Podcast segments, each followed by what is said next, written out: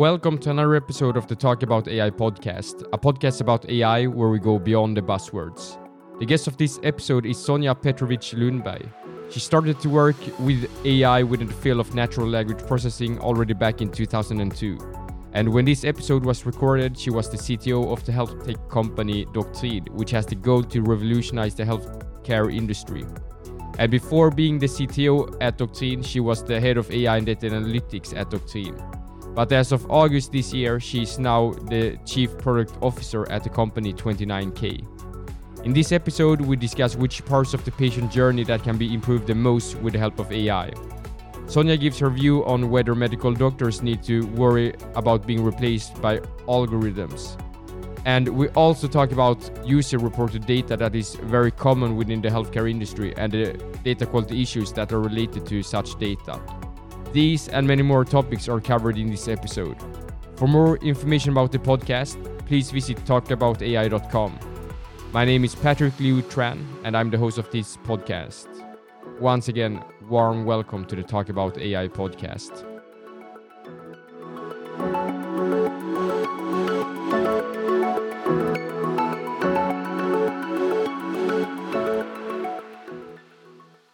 Welcome to the Talk About AI podcast, Sonja Petrović Lundberg. It's very nice to have you here as a guest. Thank you. Happy to be here. I've actually been looking forward to this episode for quite some time since I really love the healthcare sector when it comes to AI. But before we get into that, could you please tell us a bit about your background? How did you end up working with AI in the healthcare sector? Actually, healthcare is the newest uh, area where I, that I've been applying AI to, and only for the last two years. I've been working with um, different forms of AI, machine learning, and automation since 2002. In 2002, I was still a student uh, studying IT and organizational sciences, and I started my own um, company that developed software for language learning and while working with that, uh, because uh, this was language learning at scale, I soon had to deal with the challenges of there not being enough tutors to help all the students who wanted to learn languages. So my first uh, automation day in uh, AI challenge was computer assisted language learning, automated language control, including grammar checkers, spell checkers, but also language advice for second language uh, speakers. 2002 that's quite early within the field of AI, at least in the kind of modern version that we know of today. Indeed. And at that time, uh, the funny thing was that most language learning resources online were made by language teachers. So they just took uh, grammar books and then they digitalized them and used exactly the same methods. But we were a group of uh, people in our 20s who've uh, all had background in computer science and mathematics. So we approached the challenge from a completely different side and then used the methods that were usual on internet. So instead of digitalizing language learning, we added language learning to web development and usage of internet. And uh, uh the results were excellent. That's very interesting. And how long did you work with this? Until 2010 so for uh, almost for nine years and uh, the projects uh, became uh, more varied with the time. So i also uh, did some machine translation automated information extraction. I worked with um, uh, terminology automated dictionaries and stuff like that. So a lot of text data yes and the area of artificial intelligence that's called natural language processing and natural language understanding so this was my entry point from pure computer science and mathematics into AI and uh, dealing with natural languages. Cool. And what happened after 2010? Uh, after 2010, I uh, started working at um, another Scandinavian startup company called Artificial Solutions. And Artificial Solutions develops uh, a platform for building dialogue systems. So it, they develop generic technology that their customers can use to build chatbots, virtual assistants, personal assistants, etc. And there, for uh, six odd years, I was uh, part of the research and development department, uh, working on new methods combining rule based um, techniques uh, for building dialogue systems with statistical machine learning techniques. So I worked a lot with the hybrid approach to natural language understanding and natural language interaction. You seem to be one of the people who have been working with natural language processing and natural language understanding for a very long time. Yeah, I often hear that. The fact is that I know people who've been doing this since the 80s, but yeah, there are not a lot of us who've done this as uh, as long as 17 years or whatever it is now. And given your long experience of natural language processing and understanding, how long would you say that we have come within these areas? Have we made any progress that have surprised you in the recent years? Absolutely.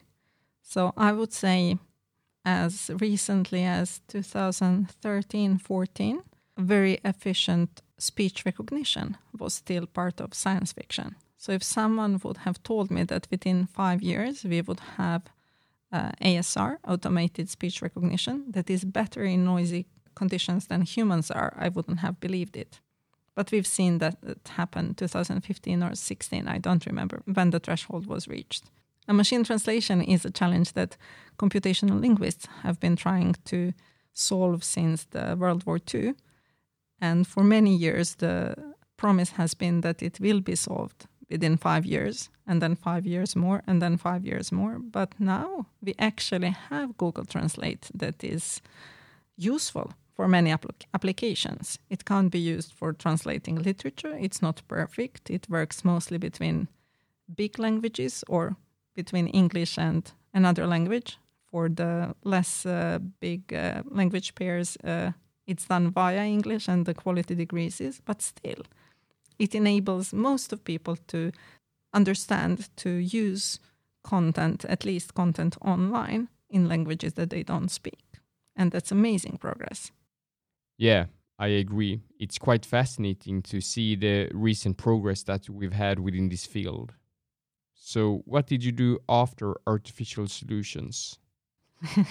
then I had a one year stint at Meltwater, which is a media intelligence company. Uh, what Meltwater basically does is analyzes both traditional and social media online, most of media on internet, and then extracts insight from all that uh, amount of text. So I was part of the knowledge graph team uh, that uh, was working on merging the bits and pieces of information from different um, news media articles and, as I said, social media and posts, uh, blog posts, etc., job ads, even into a single source of truth that then could be used to give insights to the Meltwater clients. So you worked a lot with collecting data sets. Absolutely, a lot of data processing. So data pipelines with enormous amounts uh, amounts of data that needed to be cleaned, uh, standardized, parsed, and then structured into a uh, machine-friendly format. Very cool. And uh, did you start here at Doctrin after your year at Meltwater? Yeah. Uh, after that, it seemed that all the experience I've gained in these uh, other fields led me to Doctrin because what I do at Doctrin is at the intersection of uh, these different areas. Uh, so Doctrin is a, a medtech, a health tech company here in Sweden, and what Doctrin does is uh, helping healthcare providers digitalize the patient journey. In other words, uh, so Doctrin improves, automates when appropriate, or makes more efficient communication between patients and their healthcare providers, uh, doctors, physiotherapists, psychologists, nurses, different kinds of professions, but also the communication around the patient within the healthcare system. So if uh, a general practitioner needs an input from a specialist, they can do that also in the in the Doctrin system. And to do this as well as possible, uh, we apply a wide range of um, methods and techniques uh, including dialogue systems or data analysis, data generation, etc. That's very interesting. And could you please describe a typical customer of Doctrin? Actually, we already have such a wide range of customers, but uh, one kind is a clinic with outpatients. It could be a general practice uh, clinic or house doctors. uh, where patients then can get in touch uh, with their clinic already from home, online using their phone or their computer. And the interaction can start with the system collecting general uh, medical uh, history facts or anamnesis from the patient, and then passing that information over to the relevant uh, personnel at the healthcare center. Uh, this means that the patient can get more adequate help uh, faster, and also that the resources can be distributed better. So, if the patient has an administrative errand, they can get in touch with that part of the office immediately, or they can get a help advice from a nurse, or they can be directed uh, to a specialist doctor who will then, when meeting the patient, already have their complete medical background, which is relevant for the issue they're seeking care for. Another kind of uh, customer would be specialist outpatient clinics or um, uh, psychologists or even insurance uh, companies who need to uh, understand the patient's errands better. So you seem to have a rather wide range of customers. We will actually get back to Doctrin soon, but before we do that, and before digging into the AI work at Doctrin, as always, I would like to ask my guest how do you define artificial intelligence? Oh, I love that question. And actually, I've uh, I have to answer it so often uh, that I've looked up different uh, Wikipedia and dictionary uh, definitions of artificial intelligence, and most of them uh, say something like um, artificial intelligence is when a machine solves a problem that requires human intelligence. But this definition itself is a paradox, because if you say that a machine so- can solve something, then solving that problem no longer requires human intelligence, then it it can be solved by machine, which is why my favorite AI definition is the Tesler theorem from uh, 1970, which says that. Um, uh, so what Tesler said is uh, AI is whatever hasn't been done yet. And uh, there is a beautiful uh, Wikipedia page on this, which is called AI effect. So once uh, something, an AI challenge is solved, it's usually not considered AI any longer by people. For example, calculator, the ordinary calculator that we have, was uh, considered uh, the calculus was considered something that you need human intelligence for. Then it was automated, and now no one considers calculator an AI. Spam filters are not considered AI any longer. And I'm thinking for uh, coming generations, uh, speech recognition will be a given. So, according to this definition, what is considered to be AI changes over time, right? Uh, yes, or it is always, uh, AI is always what is in the future. Yeah, and related to the definition of AI, what do you think are some of the biggest misconceptions when it comes to AI nowadays? So, one of them is the fear of singularity and the generic AI, and that AI will take over the world. And uh, this is not something I myself worry about because uh, AI being able to solve problems and AI having a will of its own are two completely different things. So, intelligence and the will uh, they don't really overlap. So, so far, we've seen no signs of there being a machine that does anything on its own initiative. So, for me, AI is just a tool uh, in a toolbox with many tools uh, that uh, will do good or do bad depending on who is using it. But there is always a human behind it that tells it uh, what to do. Uh, that's one miscon- misconception. And then the other is this thing of AI being a new or a magical thing, or what is real AI or, and what is not real AI. If it is a rule based system or expert system, is it AI or not? Or if it is machine learning, does it have to be deep learning? Does it have to be neural network based? Can it be a logistic regression model and all of those uh, more or less fancy words that are be thrown that are thrown around? And uh, for me personally, I don't think it matters. I, I would like to replace the whole discussion of AI with discussion about automation because that's what it is. It is uh, making sure that a machine can solve a problem. And if a machine can solve a problem, then it can st- scale in completely different way than human solving a problem can scale uh, if human needs to first be educated, trained, etc., etc., and, and also can't solve the same problem consistently with the same quality and the same outcome the whole time. So if we instead of discussing AI and whether it is real AI or not, speak about automation and whether this automation is efficient or not, if it does what it's supposed to or not, how do we evaluate it, etc. I think we would have a much more constructive discussion. So you kind of mean that AI is a tool for automation, and automation is the end purpose in a sense. Yes, and then the more advanced uh, AI uh, techniques become, the more powerful automation we can get and the more things we can automate than we ever could before. Definitely, that's the difference, but it's just the difference of scale, not yeah. the principle. And before this episode, I went to your website to read about Doctrin. And when I clicked on the About page, it said that Doctrin was founded with the aim to improve healthcare through new technology and AI. So it seems like AI is at core of what you do.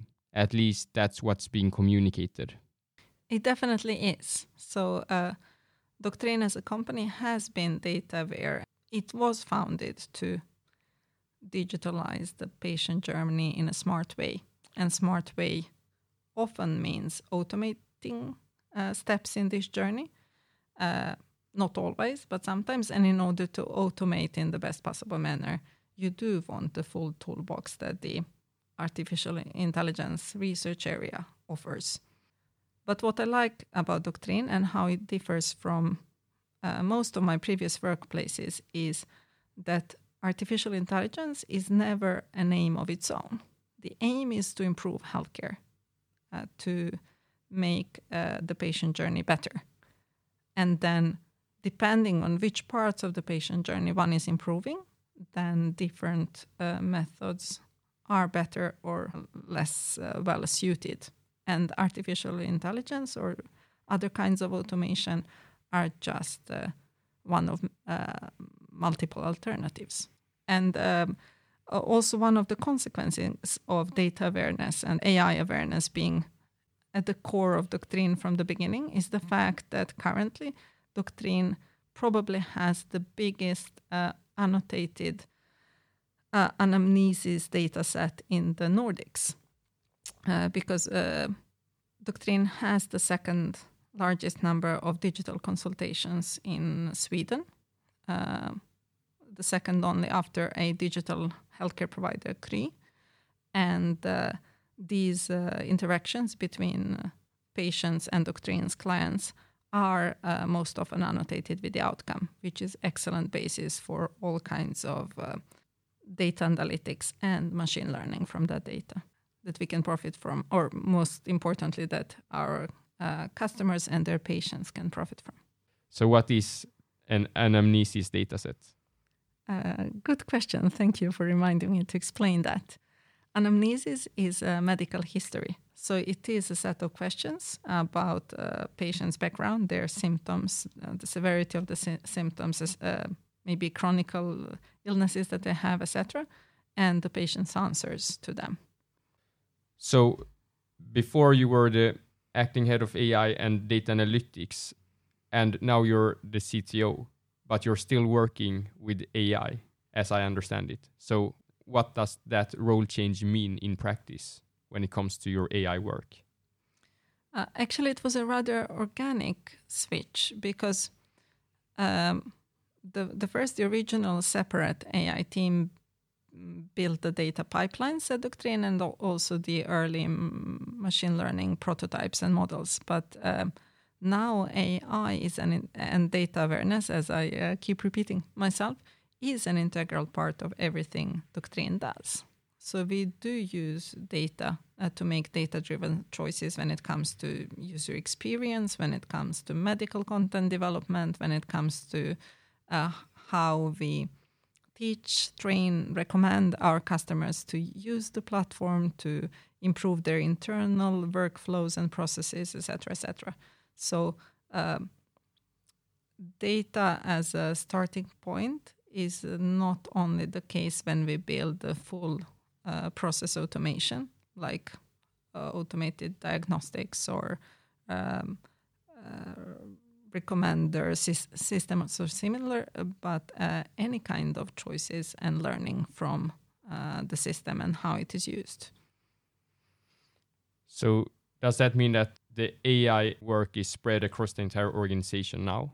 Uh, yes, uh, I would say that, even though, as I said, I'm a bit skeptical to the usage of AI uh, the, uh, because it's become such a buzzword and is considered a magical thing.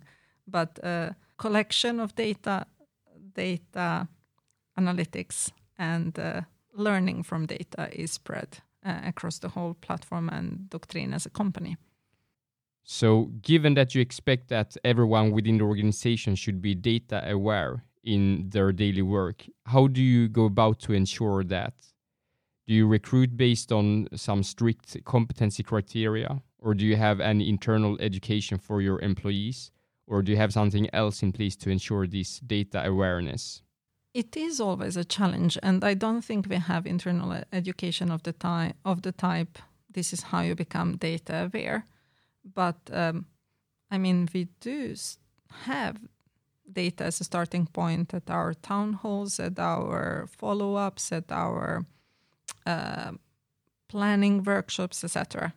Uh, if we use uh, data as a background, as input to decisions, and then if we also, when developing new things, define how we will evaluate them and what data we will collect to measure how successful they were then it becomes the way of thinking for for the whole company. And this is true not just for the product and tech de- department. This is very much true for our medical content team, who are very data driven themselves and have that background, but also our HR processes are data driven and uh, the business development, etc.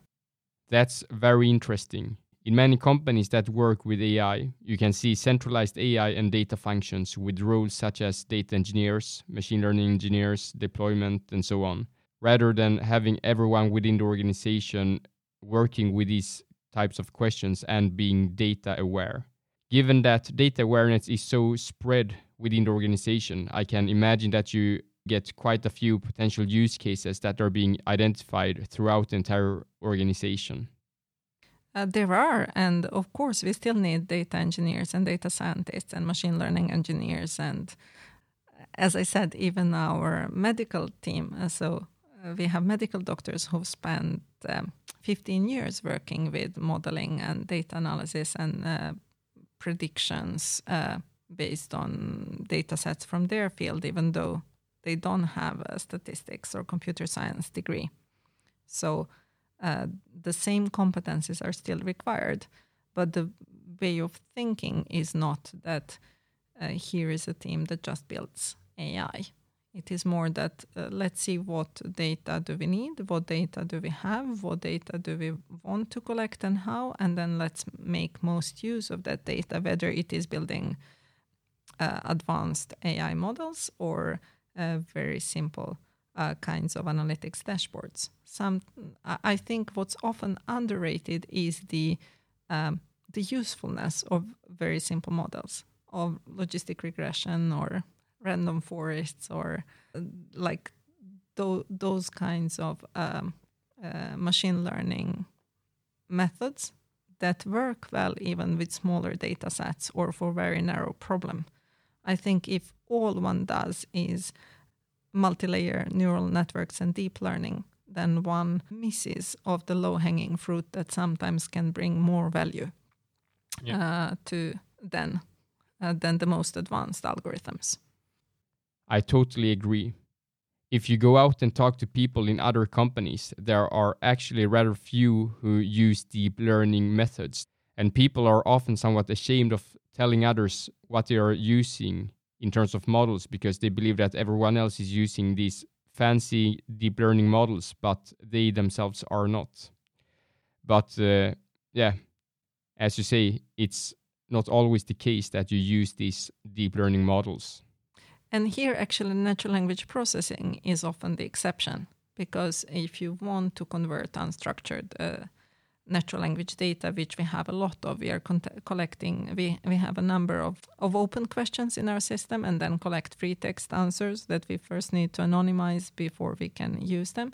But for analyzing free text, often you do want trained word vectors or word space uh, models uh, that are based on large uh, data sets, but then only fine tuned or on domain specific data sets in order to get good results. So here, implicitly, we are using results of deep learning, but we are not relying just on them. And then we are using them as input as the first step to maybe less advanced uh, models that do the classification or categorization or convert this unstructured information to more structured. And related to this, what would you say are some of the benefits of using simpler models over more advanced models? Or rather, more generally, how should one think when selecting which model to use in a specific case? I mean, the choice of right model is always data dependent, problem dependent, context dependent. So I'd say if you're building a recommendation system for ads or for music you're going to listen or movies, the requirements are very different than when you're recommending diagnosis to a healthcare professional. Uh, because the consequences of having a false positive or a false negative are completely different. So, uh, among the requirements that we have, that we are posing to ourselves when building uh, automated systems that have uh, consequences on people's health, it is that there is clear accountability for any decisions that the system is making. So most, um, so almost always we have a human in the loop, which means that there is a, a real human making the final call, where the system's main task is to present as good decision background for the human to make decision upon, but also uh, explainability. The system needs to highlight why it is making the recommendation or the decision that it is making. And then not all of the advanced neural network models can explain what their decisions are based on. And also the effect of adding more data sometimes can have very unintuitive consequences, like adding one more example or, I don't know, 1% more rows into the data set can result in drastically different system behavior. And this is not something we can permit in these life and death kind, kind of applications. So, so, accountability and explainability are definitely constraints that limit the number of techniques we can use. So that's uh, one of the most typical arguments for using simpler models, right? Uh, the interpretability. But uh, then there is the counter argument with the interpretability and performance or accuracy trade off. Yes, and uh, I mean, uh, there are interpretable, more advanced models as well. Then uh, another argument is data sparseness or uh, data size. As I said, now our data set is among the biggest in this area, uh, but sometimes for some of the problems, the data set is still uh, too sparse for the uh, most advanced models to be able to learn something from it. So you so, basically don't have enough data for the more advanced models. Uh, true. Uh, yes, uh, for uh, especially for the long tail of the less common uh, conditions or situations. then you have the bulk for which you have many examples, and those can be automated using one technique. But then for the rest, you probably want to use others, or as I mentioned before, use hybrid uh, systems where you combined a uh, humanly defined rules uh, made by experts uh, with uh, data-driven insights or weights or models trained on annotated data. So picking the right model is not about picking the most advanced or the least advanced model, but really understanding what you're trying to solve, how your data looks like, how your constraints, application constraints look like, sometimes legal constraints, and then knowing the advantages and disadvantages of the models at your disposal. I totally agree. That's very good advice. And in your case, given that you work with healthcare, which is a quite sensitive topic compared to, for example, movie recommendations in a streaming platform, do you have any constraints in terms of only being allowed to use interpretable models? Yeah, for our core functionality, which has to do with people's health, uh, we only use, uh, we only look at methods uh, that make that are explainable. And who has requested this? Is it the customers? Uh, actually, here, uh, considering we are working with healthcare providers, our own understanding of this area is usually much higher than our customers. So, our customers are very aware of the medical quality and the medical risks and medical regulations. But when it comes to which models are more suited or not, and which kind of features we can offer, including explainability, usually the requirements come from ourselves. And who within Doctrin has set these requirements? Uh, it is the leadership of Doctrin. It is uh, especially the product tech leadership, which in our case considers of a chief product officer, chief technical officer, and chief medical officer, where we ourselves set, uh, set the standards that we want to follow. And Doctrin has been one of the thought leaders in this area in Sweden and even uh, the Nordics. So we've recently published together with uh, uh, some other companies, uh, health tech companies in Sweden, a kind of manifesto where we are trying to inspire other actors in this area to follow a certain code of conduct of responsibly using technologies when it comes to healthcare, and also inspire uh, buyers of uh, health tech to make these uh, requirements of their providers. Would you say that more interpretable models make people trust the systems and algorithms more? Uh, definitely, and I think we've seen this happen not the least in the healthcare. Like there have been image analysis uh, applications in uh, uh, in healthcare circumstances where the system was better than the specialists at determining whether there is a cancer in a um, uh, in an X-ray picture or not, but the system could could not explain why it thought this was a cancer or not. And even though it was accurate in whatever percentage of cases, 95, 98, and the best specialist in the area had a confidence interval of between 80 and 90, still it was not used because it was the humans using the system that had to uh, take responsibility for uh, acting upon the system's recommendation or decision. And they couldn't take this responsibility if they didn't understand why uh, the system reasoned as it did. A couple of years ago, a professor told me that his AI algorithm, which outperformed the doctors at a Swedish hospital in terms of prediction accuracy when it comes to diagnosing based on X ray images, he told me that uh, this solution was not being accepted by the doctors at the hospital.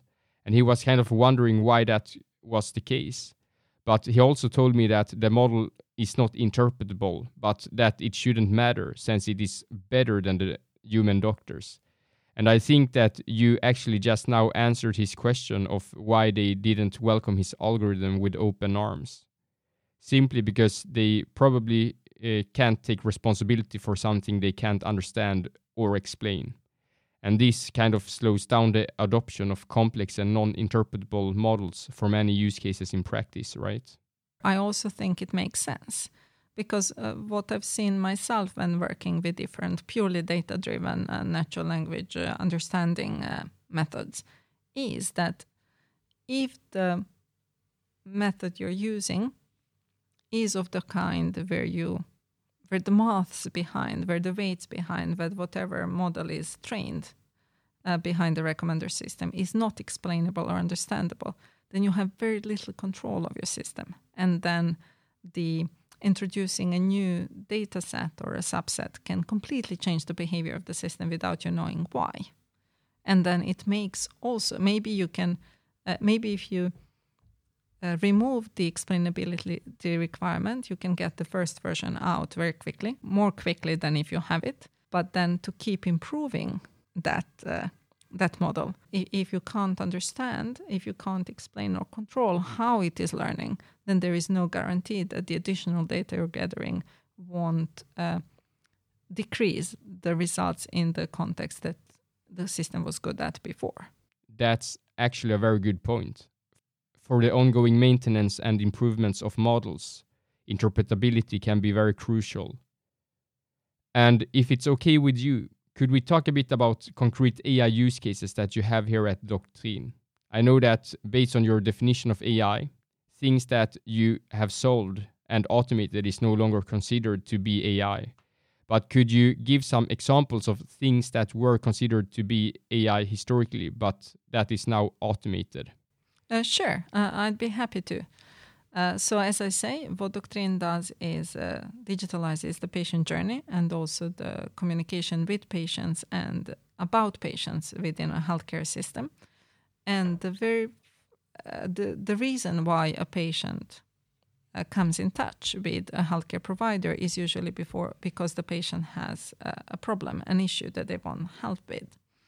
And already here is the first thing that we've automated uh, by our, uh, as I said, anamnesis collection system, medical history uh, system. So we have a um, individualized, context-based uh, medical history collection, where depending on the patient's uh, age and gender and what their primary reason for seeking care is, the system asks um, a series of questions. And depending on each answer that the patient gives, the follow up questions can be different.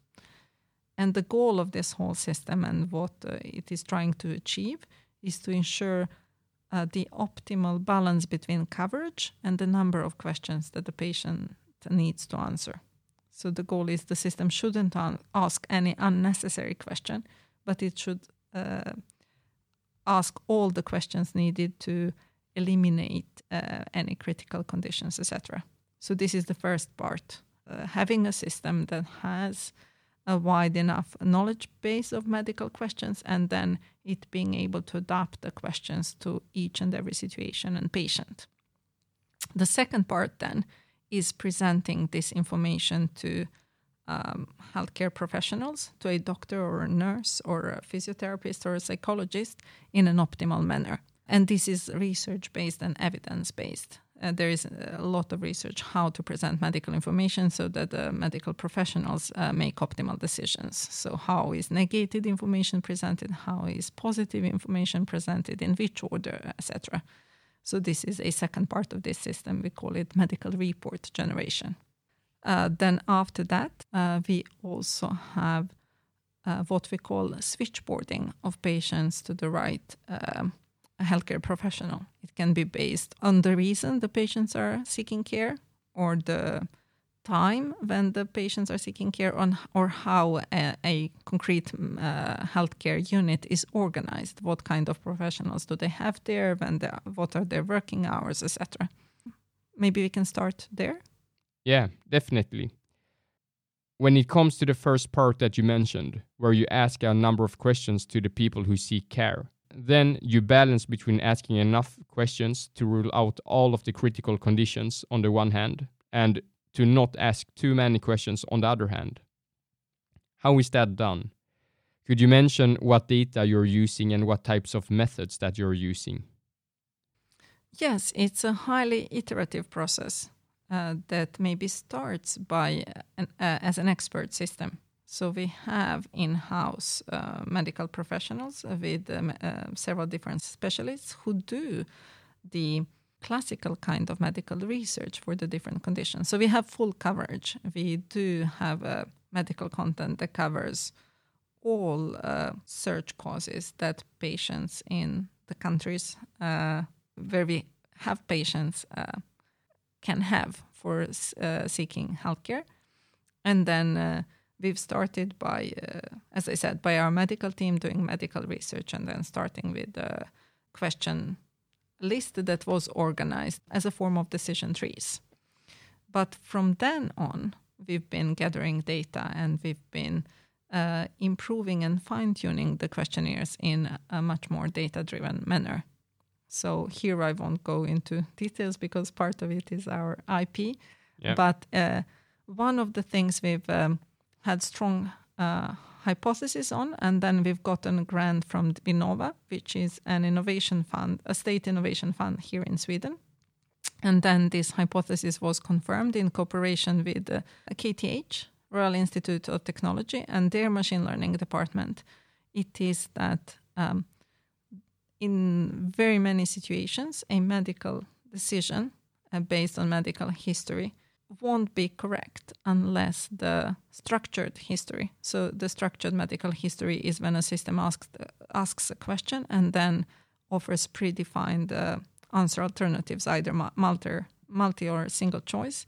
It in most cases should be also uh, completed with a small set of open questions where the patient can use their own words uh, to describe what they find is more most relevant for their concrete uh, situation and their con- uh, the concrete health issue that they are dealing with. And this is uh, what uh, one of the biggest challenges later for the automated follow up of this anamnesis of this medical history is that this, whatever system I- will be making recommendations or automated decisions based on the automatically uh, gathered medical history, it will need to understand the free text part of the answers as well in order to make uh, even approximately as good a decision as the human who would be reading the same reports. Uh, so if I want to summarize it, what we are doing is we have we have a number of structured questions with predefined answer alternatives uh, that are based on uh, uh the search cause and the other context uh, pieces of information that we collect while asking the questions. But we also have open-ended questions where patient can uh, explain in their own words what they find is most relevant with their condition and the seek, uh, the reason they are seeking care. So basically, initially you said you started off with your medical experts defining with their deep domain knowledge kind of the decision trees with hard coded rules. And then as you go, you get more and more data, and then you can kind of use that data to train the system. Exactly. And uh, normally, when you talk about data, uh, you get into the discussion of data quality. And uh, in this case, a lot of the data you collect is user reported data, right? Right. And um, in a sense, it becomes a bit subjective. Uh, it does. The the the thing here, however, is that it is the same subjective data that is used as a basis for um, decision making, independently of whether the system is making the decision or a human. So the system is not at disadvantage. De- definitely, yeah. but still, there is this, I mean, data quality issue overall, right? Both for humans and machines. Yes. How do you take this into account? Is it possible to take this into account in any good way? Yes, you you uh, do have to use um, different methods to compensate for data not always being fully objective or for example one of the mo- uh, one of the medical history questions with the strongest predictive value for the final outcome of the interaction between a patient and, and the healthcare system is the patient's self assessment about how much pain do they have or their general health. So the uh, the general health self assessment has proven to be a very strong predictor in general uh, of uh, of the outcome of the interaction, and this is by definition a subjective measure. Yeah. But many of these aspects can be partially compensated for by uh, the amount of data that you collect, because then you can compare. What becomes uh, interesting is not the absolute level uh, or the absolute answer to a certain question, but rather how it is relatively to other other examples in the same data profile. So, example, you could learn that people in Sweden assess their health or pain level in different levels than people in another part of the world, or that uh, older people have different assessment patterns than younger people or you know that it is gendered gender dependent etc etc but then just by having a appropriate um, reference range you can still make um, useful insights or uh, useful uh, decisions uh, based on whatever you've gathered. So you kind of as you collect more and more data you can calibrate the exactly. Answers. exactly. Cool And then the next part that you mentioned was the medical report generation part to be able to, in a as good way as possible, present the data to the medical professionals. Yes. And uh, how do you go about there? You said you refer to a lot of research Yes. that uh, kind of tells you what is a good or bad way to present data on, right? Yes. So is that also starting off with a lot of deep domain knowledge and rule-based systems? Actually, medical report generation is still mostly rule based in our case, uh, or it's governed by the uh, decisions made by uh, domain experts. Uh, then, depending uh, as we start handling languages with more um, demanding syntax, etc., we can use the off the shelf or uh, machine learned NLP tools, maybe to summarize or to uh, make, you know, change the whatever uh, inflections of the words in a report, etc., etc. But this is uh, more of the second or, uh, or th- of third or fourth iteration of the system, uh, because the reports are based on a very limited data set, and we have control of the context they should cover. Then the rule-based approach actually feels like the most meaningful, like the best tool for the task in this case. Then also, I, I want to say what's what's relevant here is uh, to not uh, limit ourselves to just machine readable representation of the of the collected medical history of the anamnesis, but we also are very strict about keeping a sound machine readable data structure behind the connect, uh, collected data exactly in order to be able to guarantee uh, maximum data usability both for our customers who are healthcare providers and who are using this for their internal uh, quality improvement work, but also in order to be able uh, to, for their sake, build the machine learning uh, prediction models or um, decision support models. And then you mentioned the switchboarding use case to be able to kind of connect the patient with the most appropriate person at the clinic. Yes, and here I'd actually like to point out why we call it uh, switchboarding, an expression that's become quite popular, at least in Scandinavia lately, is auto triaging. So, different healthcare systems in the world have different kinds of first line interaction with the patients, and here maybe Scandinavia is a less typical one. Where what happens first is that patients do not speak directly with specialists or even with the general uh, practitioners, like the general specialists, uh, but they speak with a triage nurse who then determines whether they should uh, uh stay home and just follow simple self care advice or go directly to an ER or maybe meet the doctor the same day or meet the doctor later for or a physiotherapist or uh, something else. And there is a lot of demand for automating this triage process because the, the research shows that even human triage nurses determine wrong healthcare level in 30% of cases. And then the instinct is that machines should be able to do this better. But when we've done our own studies on the existing uh, auto triage or at least uh, auto triage solutions are out there on the market, and also when we've evaluated what kind of effect of effect this has on the healthcare system as a whole, what we've found out is that actually automated systems have to default to a higher level of healthcare whenever in doubt. So if a patient seems to be somewhere in between staying at home and meeting a general practitioner, the system will default to meeting a general practitioner. And, or if a patient is somewhere in between general practitioner and ER, the system will send the patient to the ER. And the total global result of doing this automatically was in the best case, with the best system we evaluated, that 20% more patients ended up in ERs, uh, which then puts in danger the lives of people who actually need emergency help.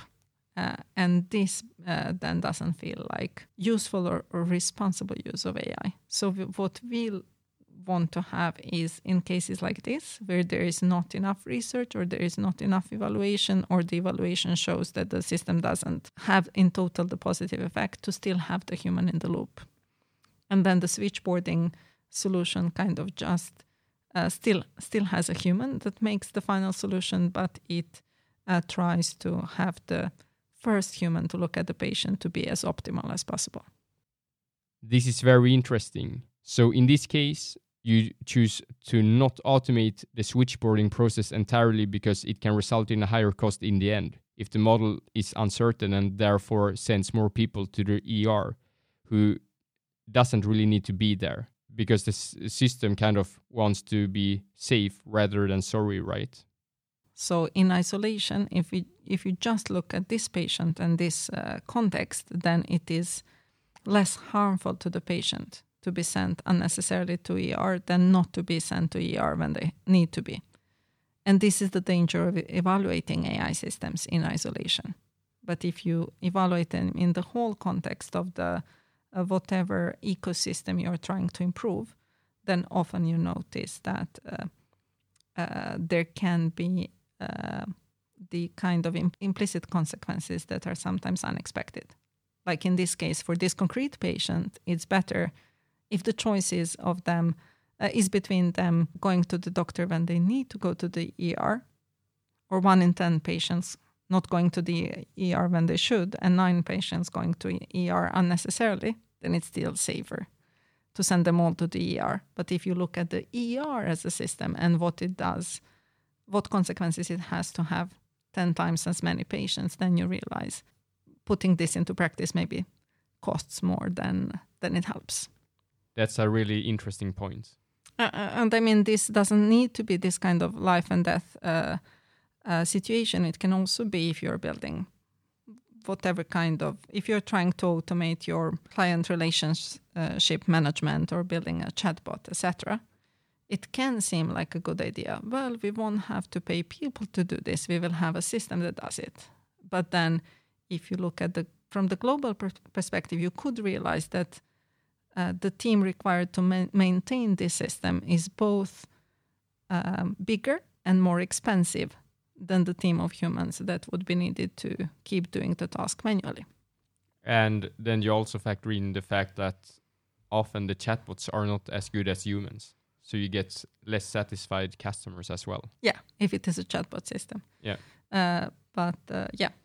So what I most often propose is then identifying these areas where you have enough data and you have the problem occurs enough times that it makes sense just to solve this limited problem in an automated way and then let the humans handle the outliers instead. So then we get a glimpse into how you prioritize between different AI use cases. Definitely.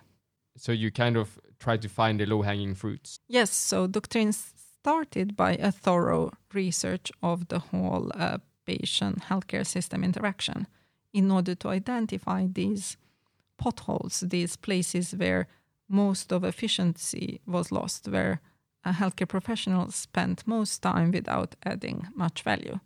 And then what one, one uh, found out, what the user research showed, and the patient uh, healthcare professional flow uh, analysis showed is that out of a let's say 20 minute visit uh, of a patient with a healthcare professional half the time went for uh, collecting medical history quarter of the time went for documenting what was uh, uh, Uh, exchange during the consultation, and only quarter of the time was left for examination, for the other kind of communication between patient and doctor, comforting the patient, giving them advice, and making the diagnosis. So even if we started by automating the diagnosis, the potential for making healthcare better is still very, very limited. Where the biggest potential was was automating and making the medical history step better and the documentation step better and that's why we started there. That's a really cool story. I mean, normally when you think about AI in the healthcare sector, you kind of think about the medical diagnosis and the detection of cancer from images, etc. Do you have that here as well? Yes, we actually have built a prototype for uh, skin cancer detection based on the available uh, skin cancer image uh, databases, and we've seen that we can do it. But also, we've seen that if we look at the healthcare system as a whole, which is our target system, then that's not where we can make most use. And also, I, uh, as I said, you can automate the decision, but, but when most of the time goes into collecting data for the decision and not the decision making itself, then it makes more sense to start uh, automating the data collection. And even more so if you can make data collection better. But if by automating the data collection you even increase the data collection quality, then implicitly you also make the decision faster and you make the decision better because the decision the human decision maker has better data set to base that decision on. And I think the decision process itself, it's for us humans, it's such a fast process that we should only automate it if we can guarantee that the machine will make consistently better decisions than humans. And that by automating it, we won't scale discriminative behavior or bias or uh, any other kind of harmful behavior, which, if it is done by a single human, only impacts a limited number of patients. But if it becomes systematic and uh, automated, impacts uh, thousands or even millions. Yeah. And that's the danger of scalable systems, right? If they are wrong or discriminatory, they will potentially have a huge impact. And since you're working with AI in the medical sector, I would like to ask you a question that you probably get asked a lot. Should medical doctors be afraid of being replaced by AI? I don't think so. Why? Uh, here, actually, even though I'm not a doctor, I uh, like to quote Hippocrates, uh, the father of medicine. And one of his sayings was uh, that a doctor's role is to cure sometimes, treat often, and comfort always. And so far, I haven't seen an AI system that can comfort a patient. That's a really good answer to that eternal question. so, how long time can it take from the start of a automation project until it is finally deployed? Uh, again, it can vary on the scope, on the data availability, on how similar it is to the projects that the same team has uh, carried out before. But uh, some can be as short as one day. Can be looking at the data, finding out that this component uh, should be optimized this way, or maybe if you've designed the pre-study phase uh, very carefully with uh, A/B tests and you get the results out, then the follow-up can be one day uh, investment. But what's uh, what's usually the most uh, time-consuming is the data collection. So if you don't have any infrastructure in place, like when Doctrin was newly started, you had to both build the product and build the data collection within that product, the data flow, the data pipelines, the data anonymization, so that you can store the data uh, beyond the uh, like uh, the limited uh, time storage that you can uh, justify for personal data otherwise, and then start on the analytics part and prototyping and evaluation. So in that case, it can take years uh, from the concept stage until you have something um, rolling in production for real users. What goes into data collection?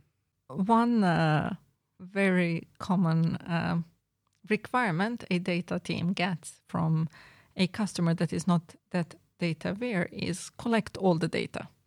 Give me all the data, and then when we have the data, we'll uh, we will find out what we want to do with it. Yeah.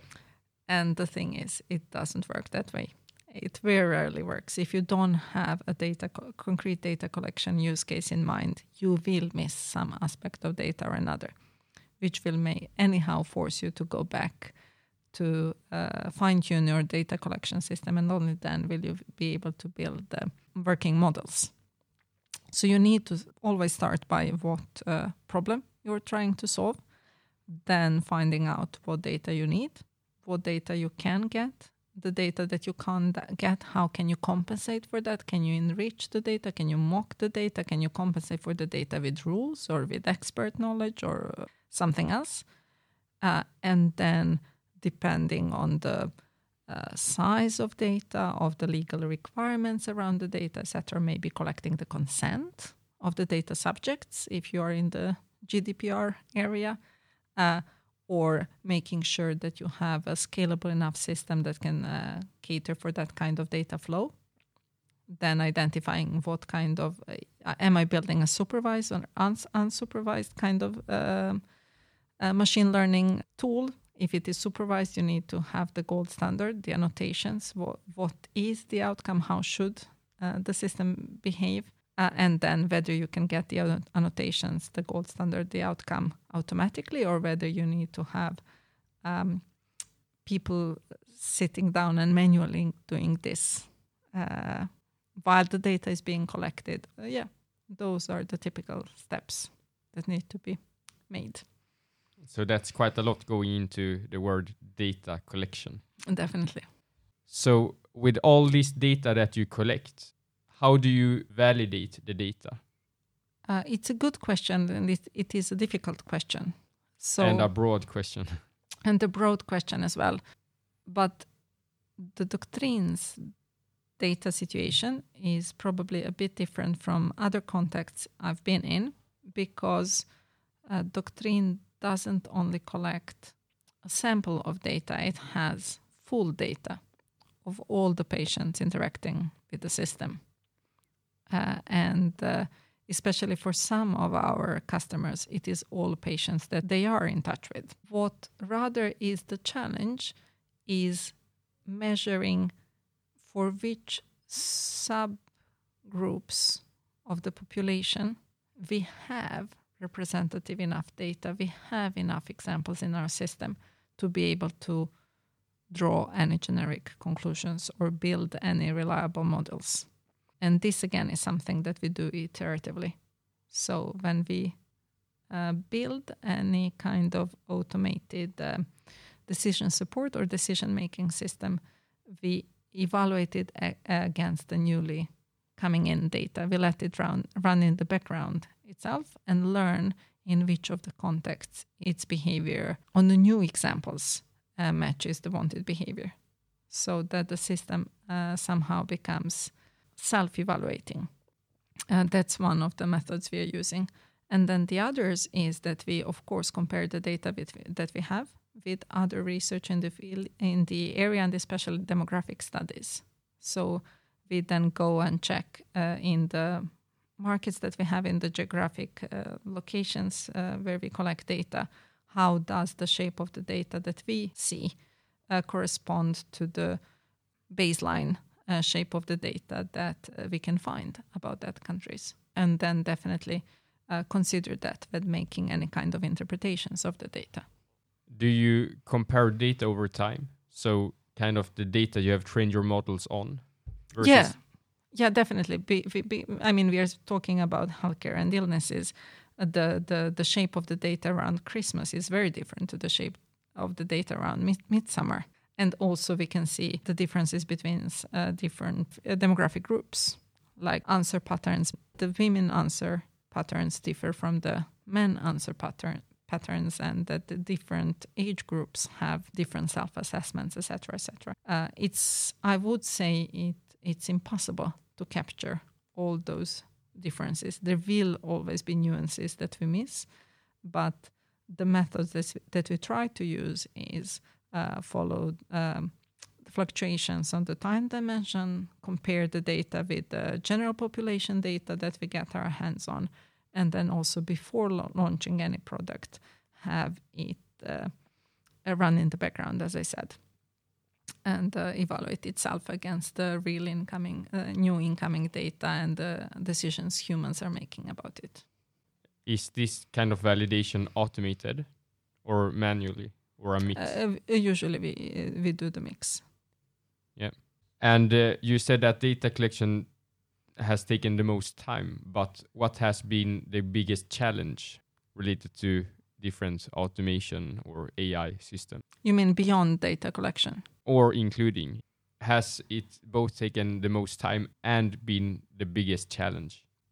Again, it depends, but I'd say, uh, I mean, data collection has been the most time consuming part, is typically the mo- most time consuming part. It's also the bottom of the data science pyramid that's often quoted and uh, visualized. Yep. Uh, but I would say the biggest uh, challenge is handling the expe- expectations. It is uh, the fact that AI has become such a buzzword, and the, the, the discussion around AI is often encouraging misconceptions about what machines can do and can't do, should do and shouldn't do, what's realistic or not, what's working or not, and then um, really identifying uh, the, those use cases when using of machine learning data-driven approaches actually makes sense and makes different uh, in contrast to just doing um, AI for AI's sake. I'd say that is the biggest challenge in building good AI tools. And when you say managing expectations, whose expectations are you referring to? So when it comes to the uh, healthcare industry, it is whoever is uh, on the other side of tender processes. It, it is the buyers, and in uh, publicly funded healthcare systems like Sweden or the Nordics, it's often politicians, the state, the state institutions who are trying to do their best, but when they are defining requirements of what kind of healthcare infrastructure they want, those requirements are sometimes based on uh, misconceptions and not thorough understanding of what these things mean. Do you think that is a problem also internally, at least in the early days of Doctrin? I mean, probably AI was a new concept for many people also here. Uh, yes and no. Uh, I think definitely there were some unrealistic expectations, uh, both about what's difficult and what's not. So, both missing out on things that were low hanging, even though they seemed com- very complex or unachievable for people who are not uh, experts in this area, and the other way around. So, having the expectations, like, for example, the uh, cancer image analysis uh, project that definitely had results, but that uh, it became clear, even though this is doable, it's not uh, the most meaningful thing uh, for Doctrin to do. Yep. Uh, because there are companies who specialize only on, in this. Uh, so, uh, what I still think was the positive thing at Doctrin has been that the goal of what Doctrin is trying to achieve has been clear and hasn't changed, which is radically improving healthcare as a system. And then, with that background, it's been uh, it's been only a matter of finding out the facts and then motivating. Is this application of AI radically improving healthcare and not, or not? Will we radically improve healthcare more with this not a sexy, low hanging, simple method than we would if we started a one year investment in using the latest methods in this area, but whose impact would be very limited. And that's why these discussions have been rather easy. They've been fact based, and uh, that I appreciate. Yeah, cool. I think the scenario you describe is really good because many times when you hear about projects going wrong, it's often that companies internally have decided that they should use AI. Yeah, and this is, as I say, which we sometimes see with our potential customers as well when their requirement is we want this kind of AI feature instead of we want to solve this problem in the yeah. best possible way, independently of what that way is, then it sometimes limits us from giving them the best possible help we can. Yeah. Because they've decided, based on some ground, that it is this exact feature they want without setting any requirements on it being better than other approaches. So your take is to have clear goals is number one, and then you use whatever methods that is the best to yeah. to achieve that. Defining what problems are you solving uh, and how will you measure whether you've solved them or not. Yeah, very good advice. And uh, given your very many years of experience within the field of artificial intelligence, and you have been a pioneer in uh, several locations starting the AI work in companies. What would be your top three advice to a listener in a company who is thinking about starting to work with AI in his or her company? Uh, I'm afraid I'll be repeating myself, but uh, it would be don't start by saying, I want to use AI. However, uh, attractive that might be. Everyone else is using AI. I also want to use AI. What can I use AI for? Start by looking at your company and what challenges you're dealing with, and then saying, How do I solve this challenge best? Sometimes the answer will be AI. If it is, that's when you use AI. But if it's not, use whatever method is best for your challenge, for the problem you're trying to solve. My second advice would be replace AI with another word. Um, for example, automation.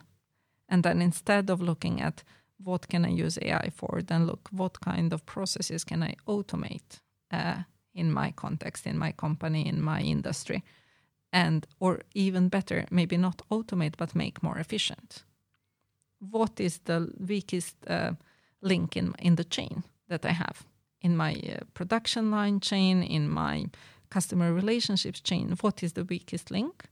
And then look at okay, how do I make it stronger, or how do I make my least efficient process more efficient? And I think that's where often you will find either the interhuman relationship issues that you want to work on, and AI won't help you there, or you will find some potential for for data driven improvements, be there very simple data driven models or more advanced uh, AI. But don't chase AI for AI's sake. AI is expensive, it is ever changing. It is difficult to recruit AI experts. If you are building AI, you want to have the best people building AI for you, and they're not easy to recruit. So, unless AI is the right tool for you, don't don't try to use it just for the tool's sake. And the third advice? The third advice would be if, for whatever reason, whether it is to tick the AI box or because you have a real problem that needs AI, if you are building an AI system, make sure to beforehand define how will you evaluate it how will you measure if this system is useful or not if it's good or not if it's becoming better or not so this third one is also often forgotten and here I think uh, when working in industry, it is often skipped. So often you identify a use case for AI, good or bad. You build your AI system, but you never invest time in evaluating how good the AI is. And then you keep pouring money or work hours or uh, other infrastructure into, into this AI problem. Uh, because your team has hypothesis that this approach or this approach or this data flow or that data annotation will make it better, but you never check whether it really is true. And the thing is, the more complex AI uh, approach you're using, the less you can rely on intuition, and the more you need to rely on uh, real numbers. So make sure to evaluate. Really good advice. I agree with all three of them. And now to the final question of this episode. Who are two guests that you would like me to invite to this podcast and why? My first recommendation would actually be my colleague, uh, Anna-Karin Edstedt Bonamy, who is Chief Medical Officer at Doctrin, but also one of the most data aware people I've worked with who could give insight into this topic uh, from a healthcare professional uh, point of view. So, from a more domain knowledge yes. perspective and what it means for her to work with AI experts and what kind of expectations she has and what kind of uh, help she needs, even though she's been working with data analytics uh, for, for 15 years. Uh, what uh, where uh, where does her experience end, and she needs uh, an augmentation by a data team. Yeah, a really good suggestion. I've actually met her a couple of times and I've seen her talk on stage. She's really good. Yeah, I I think it would. Uh, I I think your listeners could learn a lot uh, from her uh, about areas that. Uh, well, I keep learning from her on daily basis. And my other recommendation would be Galina Esther Shubina, who is uh, one of the initiators behind Women in Data Science in Sweden. Uh, she's worked at Google and many other, several other big companies, and is a founder of uh, Gradient Descent, an AI consultancy company. And she's on also one of uh, uh, my inspirations in this area. I actually also know Galina Uh, she's, uh, as you say, one of the more prominent uh, people within AI in Stockholm, as far as I'm concerned. And she has also worked at Northvolt yes, as the. She's headed the data part- department there, I believe. Yeah, yeah, exactly. Two very good suggestions. Thank you very much for joining the Talk About AI podcast. Thank you for having me. Thank you.